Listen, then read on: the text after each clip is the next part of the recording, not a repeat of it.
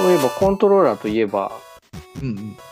あの、アメリカで、ニンテンドースイッチのジョイコ ン、集団訴訟訴訟が起こったっていうニュースがああはいはい、僕もなんかで見ましたよ。ありましたよね。うん、おさすがアメリカだなと思いましたね。いや、アメリカ怖いですよね。何でも売ってますか らね。訴訟の国だとね。いや、でもあれ、すごい気持ちわかりますよね。まあ、わかります。壊れすぎですよ。日本もちょっと起こした方がいいんじゃないですかね。この番組で募集しません。 怖い怖い怖い 怖い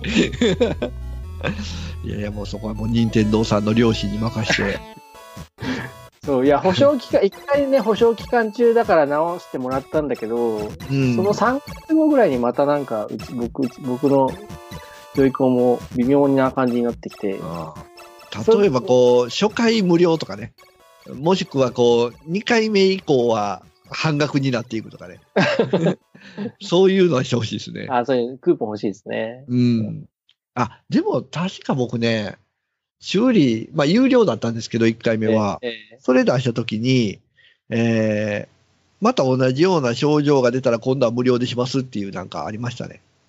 ええ、ありましたうん。なんかついてましたね。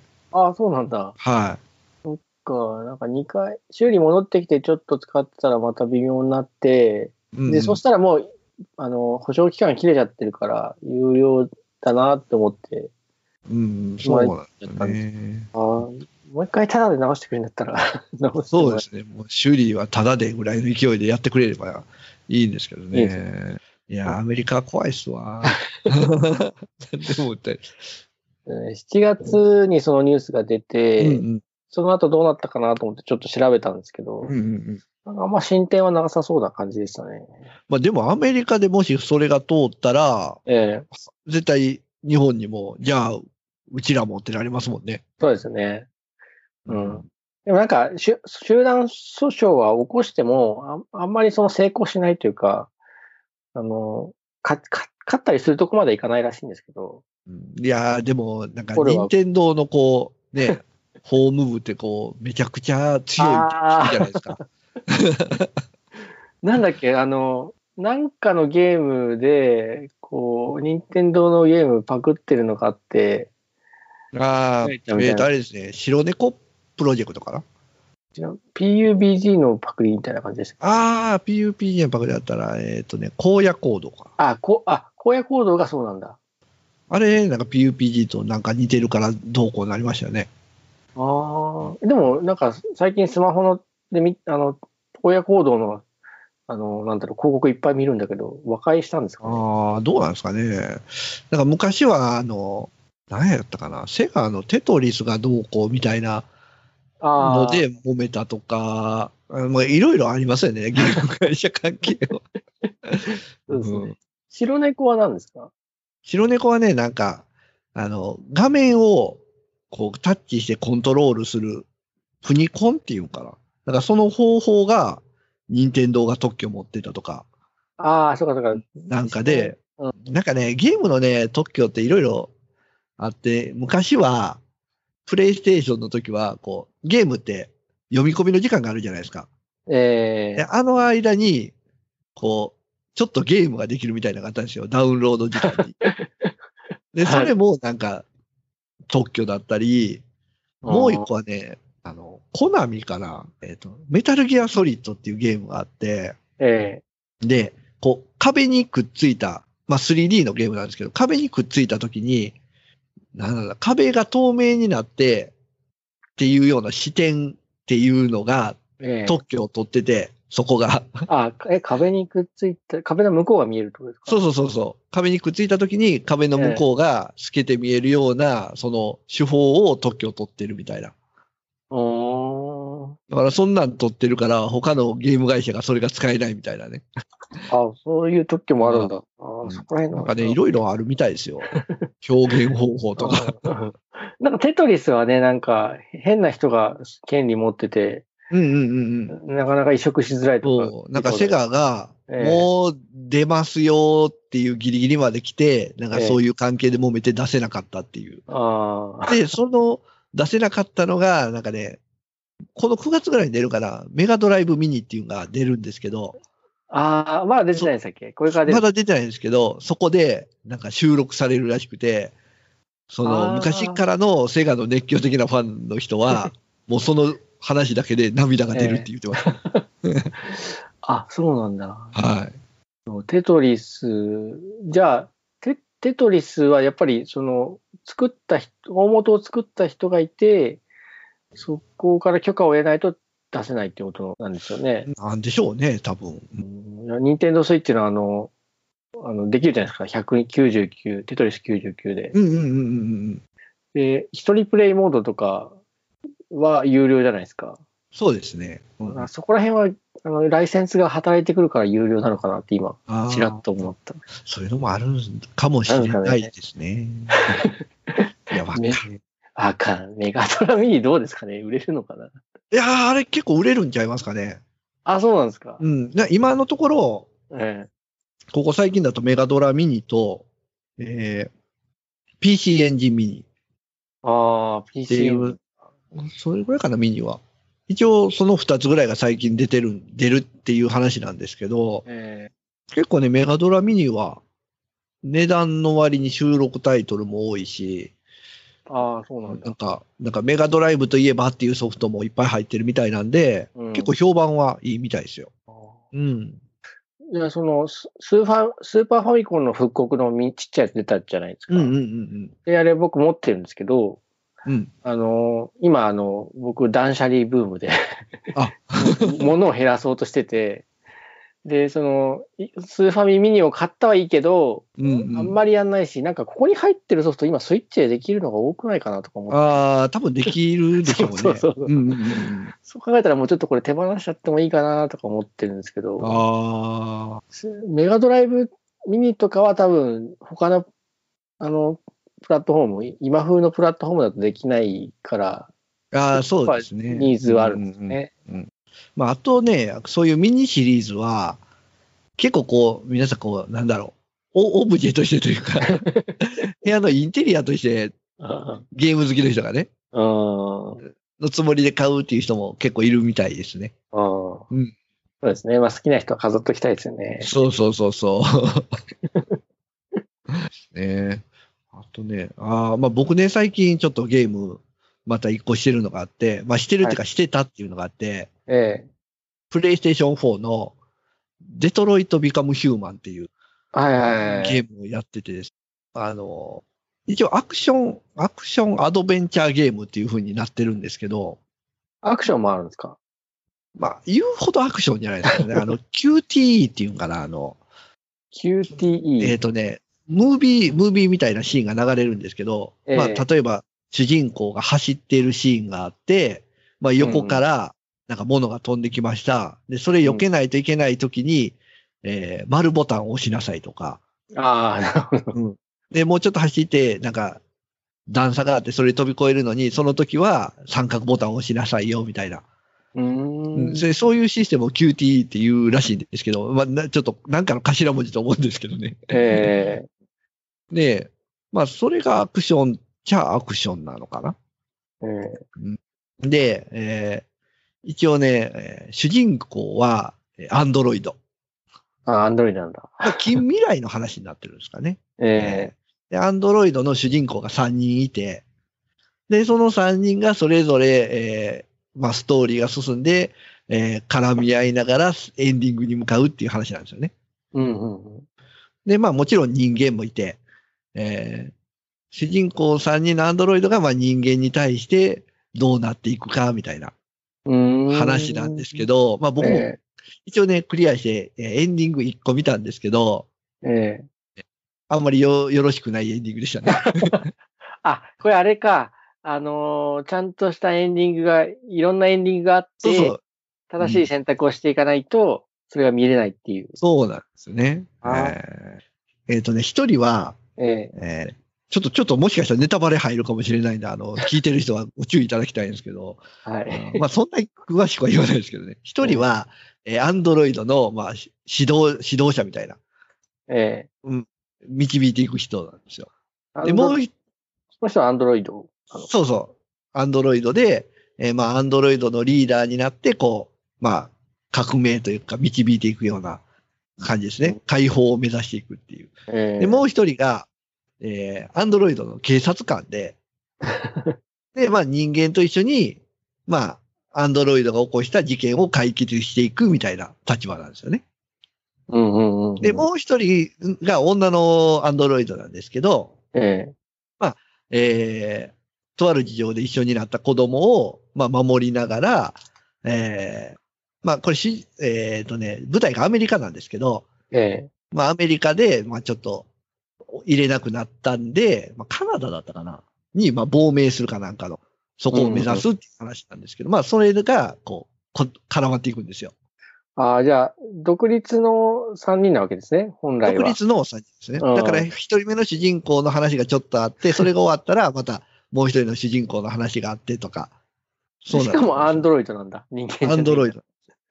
で、もちろん人間もいて、えええー例えば、その、警察官だったら、相棒は人間なんですよ。ああ、そうなんだ。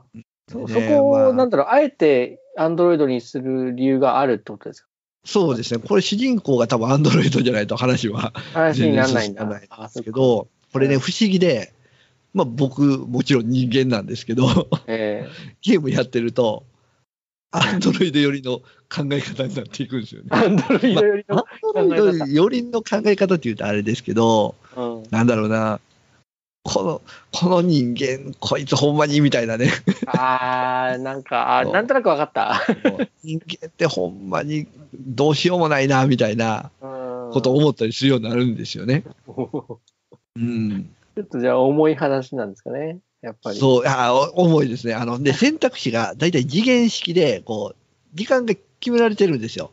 あで、まあ、3択とかから選んで、で、その選んだ選択肢によって、後々のストーリーが変わっていくんですけど、そのストーリー、選ぶ選択肢も、その前になんかこう、カメラモードでこう、このシーンの中にいろいろあるものを見て、これを見つけてたら、この選択肢が増えるとか、そういうのも出てくるんで、ちょっとね、初見 で本当にいいエンディング期はなかなか迎えられないと思うんですけど。ああ、そうか、じゃあこれからループしないといけないわけですね。はいちなみに僕は、えこえの3人主人公のうち、ええ2人死にました。あ、死ぬんだ。 え、これって、その3人のうちの1人を選んで、その視点で進んでいくっていうわけじゃないんですか。あ、もう3人ともの視点で進んでいきます。ああ、そうなんだ。じゃあ切り替わっていってってことですか。うそのデトロイト・ビカム・ヒューマンって、えっとデトロイトは人間になるって訳せると思うんですけど、うんうん。デトロイトって都市の名前だと思うんですよね。そうですね。うん。アメリカの。なんで都市が人間になるみたいなっていう。えっ、と、一応この、この物語の、ええこの、進行する場所がデトロイトなんですよね。ええうん。あ、でも、あわかそっのた。都市で起こっている話なんですよね。ああ。いやデトロイトの後にコロン入ってますね、これ。英語のタイトルは。うんうんうんデトロイト、ビカムヒューマンで、デトロイト、ビカムヒューマンってその、一つの文になってるわけじゃないんですね。うん。ですよね。だから、まあ人間、人間になるんですかね。うん、人間になるってことですうね。んまあでもこれやってると人間と本当アンドロイドの境目がす ごく、うん。なんか人間がすごい非常な感じに見えたり、えうん。えアンドロイドはアンドロイドですごい人間っぽく見えたり、ええええそうなんだね。 フランスのゲーム会社らしいですよ、作ってるの。そうなんですよ。ええフランスなのにデトロイトなんだ。うんまあ一応ね、これね、YouTube に結構動画上がってるんで、ええ そうもなんしだ。気になる人は、買うほどじゃないけどって、まあ自分でやったら楽しいんですけど、うん買うほどじゃないけどっていう人はそういうの見てみても、うん。実況プレイ見てみても結構、あーってなるかもしれないですね。あーえ、そんな気軽に見れるもんなんですかあ見えます見えます。実況プレイであ結構配信されてるんで。ああ、いや、なんか、うん、例えばスト、スト5にしても、スプラトゥーンにしても、まあ、1試合3分とか数分で終わるじゃないです あ時間、時間はかかります。時間 か。は時かかり間ます。わかる。る。うん そっかそっか。うんねまあ、僕がうんうんゾンビだとしても、えっ、と、それをこう証明する手段がないんですよ。うん。なんか話がいきなり飛びます けど。えっと、僕がこう、喋ってるじゃないですか。はいはいはい。で、だに僕が人間だと、ニチパさん多分思ってると思うんですけど、うんうん実は僕はよくできた機械っていうか、アンドロイドで、うんうんその、実は心とかなくて、ただ、こう言われたことを解析して、それに反応して、こうやって喋ってるだけっていう、うんうんうんうんもんあの、可能性があって、その哲学的ゾンビ問題っていうのがあるんですね。おーほうほうほうほうまあそういう話かなと今思いました。ああ、でもそんな話な気が、結局、その、心を持たないはずのアンドロイドが心を持ってるけど、それはシステム以上なんじゃないかみたいなああ、話なんですよね。で、結局このアンドロイド自体もうん分かってないんですよ。これは、なんでこんなこと思うんだろうみたいな。うん。あ、なるほどね。うんそもそもアンドロイドが思うっていうのはどういうことかってことですよね、でも。そうなんで すね。僕、あの、大学院で、あの、医師とか心の研究をしたんですね。うんうんうんうんで、えっと、その、ぼまあ、僕らのこ行動とか、行動は、その、脳でこう作られてるわけなんですけど、うんうん。うんの脳の中にその入神経細胞がいっぱいあって、で、それがまあ、活動して、まあ、指を動かしたり、口を動かして、喋ったりしてるんですけど、うんうんうんその一連の過程って、その、こう物理的な過程なんですね。うん。うんうんうんうん。だか、ら、今僕喋ってますけど、虹パパさんからの音声がこう届くじゃないですか。はいはい。その音声がこう、耳の鼓膜を振動させて、うんでその、その振動が今度神経の活動にあの変換されるんですね。うんうんうんうでん。そこで、こう、電気刺激に変わるわけなんですよ。うんうんうんうん。その電気刺激がこう、脳の中をこう、いろいろ通った結果、僕がなんかまた喋るんですけど、うんえっ、と、神えっと脳の中をこう通った結果、今度、口とかベロとかの筋肉を動かすし神経活動に変わるって喋ってるんですね。うん。うんうんうんで、今の一連のこの流れの中に、意識とか心とか、そういうものが介在する要素が実はないんですよ。うん。おお。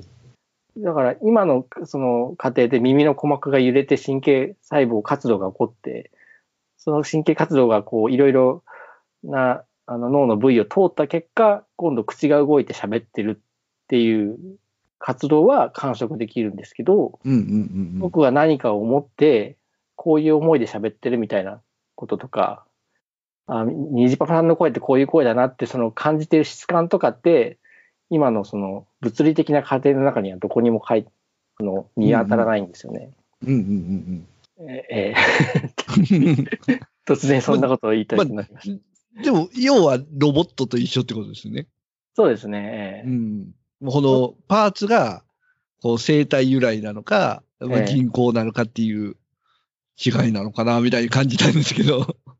うーんそうなんですけど、えっと、うんそこでこう、まあ僕らでも意識があってね、気持ちとか心があって、うんうんえっと、あるっていう感信念があるじゃないですか。うんうんで、そその信念みたいなものがその脳のどこで生じてるのっていうのが全然わからないんですよね、今の科学だと。うんうん。うんうんうん、で、わかんないから、まあ、その、アンドロイドの、まあ、機械ですよね。機械がうまくできてて、えっと、うんと、そこでこう心みたいなのが生じてるって言わ言われても、うん。うんえうっんと、反論ができなくて、あだからそういう可能性もまああるにはあるかあ、なある、あるよなっていう。うん。あですねこのゲームの中で、アンドロイドがその感情を持つときにシステム異常っていうね、ええー起こすんですけど、ええまあ、結局それが、まあ、考え方によったら、まあ、突然変異っていう、まあ、進化なのかなと。えああ。、で、まあ、最後の方にちょっと出てくるセリフで、まあ、主として認めざるを得ないみたいな話があるんですけど、ああ、うんはいはい。ええ 主。うん、そう、アンドロイドっていう、まあ、一つの種っていうかね、生き物。まあ、アンドロイド自体は生き僕らも生きているんだっていうのを主張するわけですけど、そうですね。うんええそうか。いや、他のポッドキャストでも話題にはなってるのをなってますね。聞いてたんで、そっか。ちょっと YouTube 見てみようかなって思います。うん、ちょ、ちょっとね、そうそう、野村さん今の話があるなら、見てみると結構 面白いかもしれないですよ。そうですね。うええん。はではでは、はい。えっ、と、お便り、ハッシュタグをいただいておりますので、ご紹介したいと思います。はい、お願いします。えっ、と、いがくりアットおじさんさんからいただいてます。FGO はネロ様推しで召喚したかったのですが、見事に振られまくりました。CV 丹下さんは反則ですよ。かっこ笑い。FGO また復帰したくなりますね。てんてんてん。といただいております。はい、 ありがとうございます。ははい。い。えっ、と、あと、ステディさんからもいただいてまして、第7回拝聴。虹パパさんも FGO ゲーマーになっていた。わらわら。次回、次回から FGO の進捗企画やる。下着で見てたニキシー感かっこよかった記憶があるなぁといただいております。はい、ありがとうございます。ありがとうございます。FGO ひ、いあや、。の、 コメントいただいてますね FGO ネタですね、今回は。えーえー丹下さん可愛い声ですよね。わかります丹下桜さんって。いや、ちょっとね、名前だけではなんともわからないですね。えーっと、ね、ネロっていう、あの、ローマの皇 帝ネロっているじゃないですうんうんうんか。。今ね、ちょうど第3章かなおー、やってるんですね。たので、ええちょうどネロが出てますね。あ、出てますね。じゃあ、じゃあは、いわかりますね。はい。丹下桜さん。うんうん、ね、ネロ以外に丹下桜ボイスなかったかなと思ったんですけど、なかったですね。うんうんけ結。構あの、一人の声優さんが、あの、複数の役をやってたりするんですけど。ああ、そうなんですね。ええあのーそうだな、例えば、うんと、斎藤千和さんって声優さんがいて、うんうんうんえっ、と、玉の、玉物前と、ブーディカと、えー忘れちゃった。なんか3、4人ぐらいやってるん ですよ。ああ、ほうほうほうほうまあ意外と、 僕ね、意外と女の人の声が聞き分けられないんで すよ。そっか。まあ、声もあれだし、絵もね、うんなんかすごく目の保養になっちゃうようなああ、絵そうばでっすかね。りいなやん、でね。あのー野沢さんの影響で始めたじゃないですか。ええうん、やっぱりね、こう、なんだろう、再、再臨でしたっええけ霊気再臨再臨はいはい。で、ちょっとグラフィックが変わるのが、あ、嬉しいおでっすね。てなりますよね。 で、あれですよね、なんか、あのー必殺技もちょっと変わるんですよね。必殺技は、いや、変わらないと思うんですけど、わ変わらないんですかねただ、た立ち姿っていうんですかね。あ戦立ち姿、戦立闘ち絵が中変のわるの立ちか。す立ち姿が変わって、で、うん、せ宝具っていうんですけど、んうんうん必殺技は変わらないんですけど、うんと、声がいろいろあって、あの、お同じ宝具を打つにしてうんうもん、確率でこっちの声、あっちの声みたいな感ああ、なるほど、じなで、るほど。声が変わる感じかな。あ、そこらが違うんですねそ。いや、あの、ちょっともうこれは初心者のちょっと相談なんですけど、 はいはい。戦闘になった時に、ええこう、いろんなこう、あるじゃないですか、カードが。カードがありますね、はい。どれを揃えていくべきなのかなと思って。ああ。で、とりあえず宝具使いたいから、こう、青色のカードがあったらそれを使うようにしてるんですけど。そうですよね。宝具使いたいですよね。うん。でも僕もその初期の頃は、これどうやったら宝具使えんだろうぐらいにしか、その NP っていうのはたまんなかったうんうんんで、うんうん、いいえっ、と、最初はもう赤いカード選んでいくのがいいかかなって思いますね。赤を先頭に選ぶと、その、先頭に選んだカーカードの効果が2枚目、3枚目に続くんですね。なので、で、赤はバスターで、あの、攻撃力がアップするんですけど、うんうんうんうん2枚目、3枚目が赤じゃなくても、その攻撃力が2割増しぐらいになるので、攻撃力、あの、倒すには向いてるんですね。ああ、なるほど。それで、えっと、NP を貯めたかったら、えっと、青を3枚揃えるようなうんうんうん、やり。方、3枚揃うと20%貯まるじゃないですか。はいはいはいはい。はい。あれをした方が良くて、で、それをやるためには、その、青いカードをいっぱい持ってるサーバントを選ぶのがいいんですよね。ああ、そう。で、あと、その NP を貯めたかったら、クリティカルを出すか、うんうん。オーバーキルするのが良くて、うんうんうんその、あれって、あの、このキャラはこの敵に攻撃して、こっちのキャラは、あの、奥にいる敵を攻撃してっていう、攻撃相手の選択ができないじゃないですか。うんうんうんうんうんうん。えーっと、なので、なんか、ただ、その、相手が倒れると、次のカードが次の相手に行くようにはなるので、はいはい。その、多少はその調節はできるんですけど、えっとね、オーバーキルすると、要は相手のヒットポイントがゼロになっても攻撃が続くと、うんうんうんうん。えっと、NP の溜まる量が2倍になるんですね。ああ、そうなんですね。はあえはあ2倍になって、さらにクリティカルだと4倍、あ、2倍になって、4倍になるんで、なんていうか、その、効率よく敵を倒そうとして、その、ここれぐらいのダメージを与えたら倒れて次の敵に行くから、えっと、人を変えようとかや、やるよりも、うんうんうん案外、その、こう、攻撃が無駄になっても、あの、一一人の敵に対して一人の人間が攻撃して、オーバーキルを出す方が NP は溜まったりします、ね。ああ、なるほど。ほうほうほうほう。そうですね。NP を貯めるのすごい大事で、うん。あの、やっぱ周回、あ、今はあれだと思うんだけど、周回ゲームなんで、こういかに早く同じことをやるか、いかに早く倒して、えー繰り返して、なんか、アイテムなりなんなりを貯めていくかってゲームなんで、うんうんうんうん。その自分のスキルで NP をあの増やせるやつがいるんですよ。ああ、なるほど。ああ、いますね。うんうんうん。あの、あの、星1なんですけど、アーラッシュっていうのがいるじゃないですか。うんうんうんアーラッシュは自分で何十パーセントか NP 貯められるんですね。うん。うんうんうん。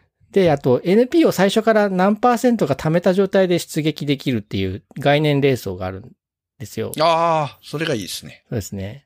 えーっと、まあ、なかなか、そのフレンドポイントガチャだとなかなか出てこないんですけど、うん。えーっと、例えば、ほあの、星3でフレンドポイントで出る、その概念連想で50%チャージのやつがあるんですね。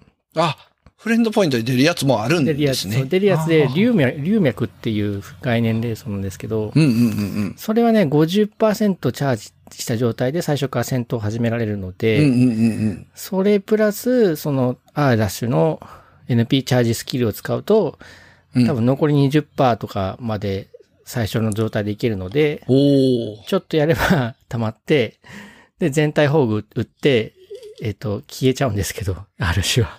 あ、自爆みたい自な。爆、そう、自爆系なんです けど、唯一の。あと、ナーサリー、リセマラしたんですか、結局。えーっとね、リセマラはしたんですけど、結え局あんまりいいの出なくて、で、その後もらったその石で回して、えーっとね、水着武蔵と、おお。えーっとね、水着のあの、起きた掃除が え、出どまっした。ちも星5じゃないですか。 あれ、武蔵は起4きたかな4ですかね。起きた4ですかはい。起きたジェット掃除ですよね。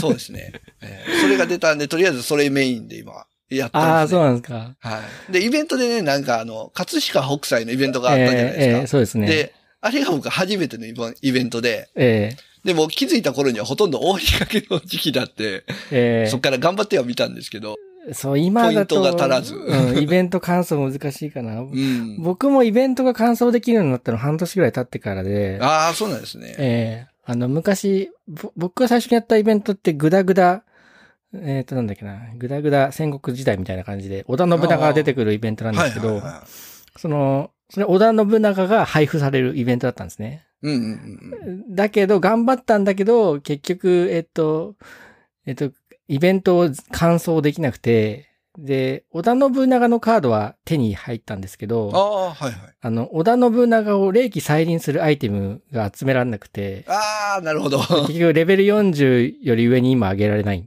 うんうんっ。ていうあー状態で。すね。ちょっとね、しばらくね、イベントはやんなくて大丈夫ですね。うんうん。いや、やりたくても多分やれないと思います。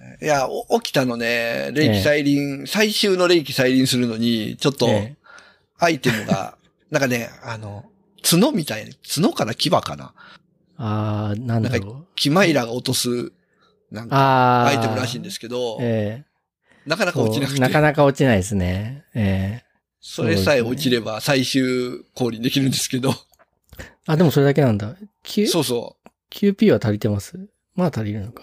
う、は、なんとか、まあ気長にやってやるしかないですね。そうですね、ぼちぼちやっていこうと思います。お、水着サーバンとか二人もいるんですね。はいまあ、でも今は、どっちかっていうと、ストーリーの方が、楽しめてるかなっていうところですね。えー、うんうん。三章は、いロンドンですかいや、多分ローマ、ローマか。ネロがあローマかネロが出てるんでネロがいてうん。あブーディカとか出てくるやつですね そうですね。うんうん。おーそこまで行ってるんですね。はい。このまま、なんとか、えっ、と、6章まで行っとったらいけるんでしたっけ ?6 章クリアまででしたっけえーっと、いや、6章、6章、あ、ちょっと待ってください。6章クリアまでか。ああ、なるほど。そしたらアニメがなんとなく頭に入ってくるってことですね。そうですね。ああ、頑張ろえー、やってくれてると思わなかったん で。う。が っつりやってます。結構時間取られません。ああ、結構時間取られますね。だから他のゲームしながら、こああ、う回して、えーでも、ストーリーは読まないといけないじゃないですか。うん、読まないと楽しめない、そうそうそうそう。だから、ついででができないんで、ストーリーはええ結構やっぱり時間かかりますすね。ね。う。えーそうんですよね。まあ、この後ハロウィンがあって、で、クリスマスがあって、イベントが控えてますので、 そっちも楽しみに。 そうですね。もうね、ん結構イベントしょっちゅうやるんで、とりあえず、各、こう、属性というか、の星4とかは揃えたいですね。ああ、そうですね。そうですね。うんあのーまあ、三つどもえ、じゃんけんの三つどもえが2パターン、2系統あるじゃないですか。うんうんうんえっ、と、セイ、セイバー、剣と弓と槍と、あと、ライダーとキャスターとアサシン。うん。うんその3組があって、あとはまあその外にバーサーカーがいて、えーっと、あとまあちょっとエクストラクラスでまた違うのがあるんですけど、はい基本その、えーっと、さ今最初に言った7クラスで、それぞれ、うん、1機ずつ、その戦力が揃えば、だいぶ楽になるかなって感じですね。ですよえね。えとりあえず、揃えたいんですけど、今、ほあの、石が100個ぐらいはあるんですけど、ああ、うんどうも、こう、いろんな、こう、FGO 先輩に話を聞いたら、えうんまあ、とりあえず今育ててるのを育てて、ええあの、石はちょっと取っといたらどうみたいなアドバイスもらったん で。えそうですね。こいつめちゃくちゃ欲しいみたいなのが、来た時に取っとくのは全うん然うん。そっちの方がいいと思います。なのでちょっとね、しばらくは石も取っておいて、えはい。起きたを育てることだけ に。え。落ちた気に入りま した。あー結構いいですね。やっぱキャラ可愛いですいいっね。そうですね。うーん。あとは、あ、あとね、なんか、え僕 D アニメに加入してるんですけど、え。はいはい。えーそこに、えー FGO の、おーなんか、あーマッシュが、マッシュの昔みたいなアニメがあって、ええ。えーそれ見ましたね。あ、多分ね、あの、うんこの間4周年イベントがあったんですけど、うんうんうんうん。その時に公開されたやつかな。ああ、それかもしれないですね。うんうん FGO のゲーム内で見れたんですけど、あ、そうなんですね。ええ。はあはあはあ今、あれあれなんですね、配信もしてるんですね。ちょっとまた。あれ、そこあらもねれ、あれダイジェストに多分なってて、あそのあ、なるほど。 7章のバビロニアまでのうん。 6章分の各章のなんか1枚絵みたいなのが多分バンバンバンって出てきたんじゃないですうんか。うんう最後んうん。あれをプレイした後だとちょっと毎シーンこうジーンとするもんが。ああ、なるほど。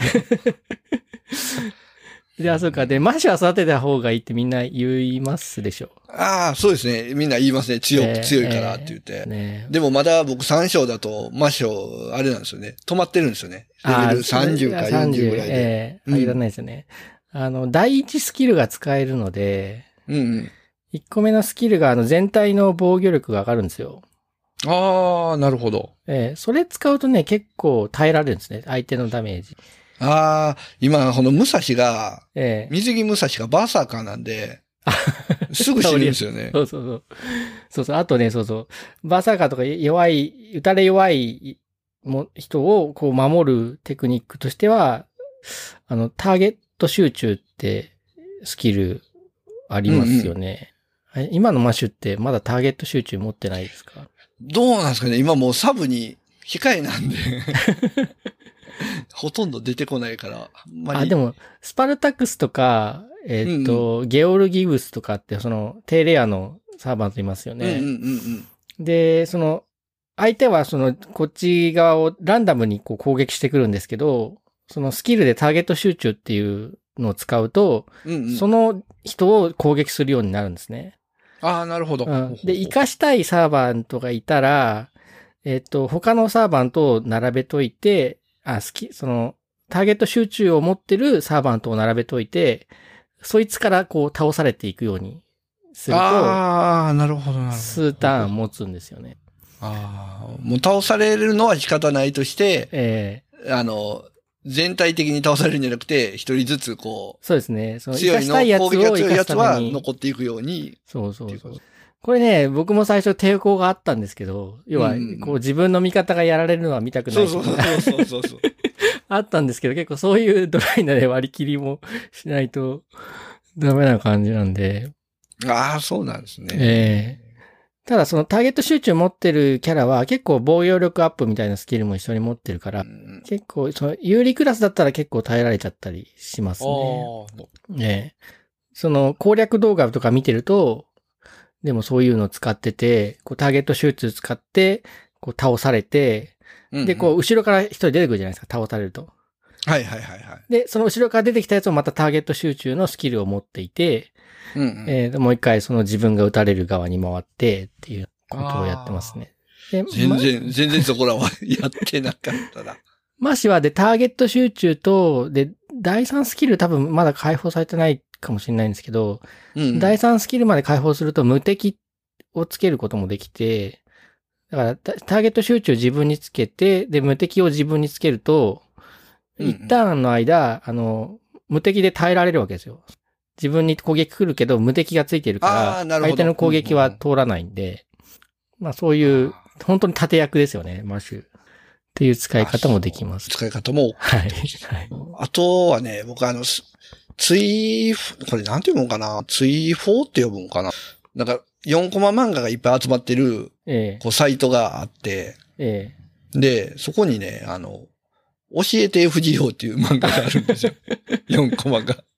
うんうんありますね。結構それが面白くて、ちょこちょこ読んでますね。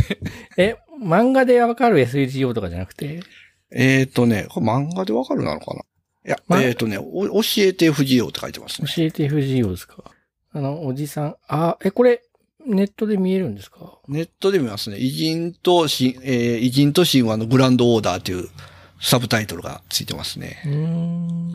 あそうなんだ。あ、いや、見たことはあるんですけど、これ、あの、コミックスで本で出てるやつ、ああ、なんかウェブで、なウんか、ェブでも見れるんですね。うん、見えるみたいですねう。ん。うんうん。かあいや、見たことあるんですけど、その断片的にしかその見たことがないんで。そう結構なんか、あの、キャラと保管とかしてくれるそんで、うですねあー結構わかりやすいなと思って英雄の逸話なんかも書いてそうそうそうそうそうそう、ええそれこそアーラッシュが出てましたね。そう、嵐ね。なんかうん3000キロ弓を飛ばしたみたいな。最初の頃。そうそうそうそう。指飛ばして力尽きたみたいな。それは力尽きるわみたいな感じですけどうんうんうね。んそういか。やーいや、でもね、ちょっと今は、あの、今日、昨日かなあ、新しいちょっと、いつもやってるゲームが発売されたんで、えそっちにメインが行ったんですけえど、あつい最近まではね、もうだいぶ FGO 熱が。あ。いや、嬉しい。いや、うん僕、ドラクエがあの後進んでなくてね。いやー頑張んないとそうですね。ドラクエはやっぱり時間取られますからね。そう、あうとん、パソコン立ち上げないといけないんで。そうそうう。そうそうそうそう。ええ出先でちょっとってできないんですよねう。ん、やっぱスマホでできるのは気楽でいいですね。そうですよね。うん。スマホでやってるんですかスマホですね。うんああ。僕もなんかちっちゃくて見づらいから iPad に移行しちゃあの、大きくていいですよ。ああ、タブレットうちのタブレットでは多分動く 動かない動くんで動かないか。うんうん。なんか、ドラゴンクエスト11ですかなんか新しいの出ませんでしたあ、11、そうですね。あの、今、3DS と、えっ、と、PlayStation 4で、えっ、とね、去年出たのかな去年、一昨年ぐらいに出て、ええっ、と、スイッチ版で新しく、あの、リメイク、リメイクじゃないですけど、ええスイッチ版で出たんですよ。えうーん。で、スイッチ版で出て、えー今回、えー声がついたんですよ。あ。あ、そうなんだ。そうそうそ うそう。スイ前から別のコンソールでは出てたけど、今回スそうイそうッそチうそうで出て、ちょっと声がついたという感じなんですね。。そうですすね。うん。で、追加のシナリオが入ったりだとか。えうん。えなんだ。じゃあ、まそうですねやってる人はもう昔からやってたわけですね。やってる人はもう11はやっってるんじゃないですかね。ああ。でも声がついたから、スイッチ版もやるっていう人は 結構いますねう。ん。あれ、無料なんですよね。体体い験や、版的な。 11は有料です。あ、体験版は、うん、あ体験り版ますがけど無ね。料で、うんあ、そういうことなんです。チもやった方がいいのかなとか思ったんですけど。て天の方11がはね、結構、ドラクエを今まえで体験した1からずーっとあるじゃないですか。それをやったことある人は、結構その、今までの作品のこう、ちょっとしたネタとかが、うーん。うん、含まれてるんで、うん、こう、あ、これってこのドラクエ3のネタやとか、あ、4の時の音楽やとか、うんああ、そうなんだ。そういうのがあるんで、懐かしながら、懐かしみながらできるんですけど、まあまあ、なまあ、でも知らなくても、それはそれで普 通にできるロールプレイングだと思いますけどね。わかりました。まあ、ちょっと天の方も、もうちょっと時間見つけてやってみます。まあでも10よりは11の方が多分、とっつきやすいとはあ、そうなんですか。思います。うん。あの、すごい昔ながらのロールプレイングなんで。ああ、うん。そうですね。うんまあでも、10でも11でもドラクエやってみるのはおすすめし ますよ。了解です。はい。はい。あ、じゃあお便りありがとうございました。は。はいい、ありがとうございました。 Light Cube Gamers.